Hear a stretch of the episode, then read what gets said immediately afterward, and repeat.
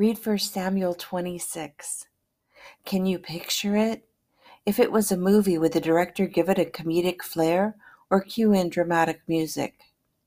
David and Abishai slip into Saul's enemy camp through 3,000 sleeping soldiers to Saul and Abner, who were in the center.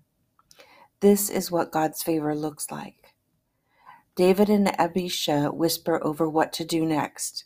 David forbids the killing of Saul, again because he is God's anointed, but instead takes his spear and water jug and moves a safe distance away and begins taunting Saul and his troops.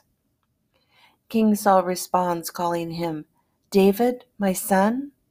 Talk about a dysfunctional relationship. Saul repents to David and asks him to come home and says he will not harm him. This sounds a lot like the cave scene in chapter 24. Have you ever shown grace to a difficult person? It will reveal your true heart.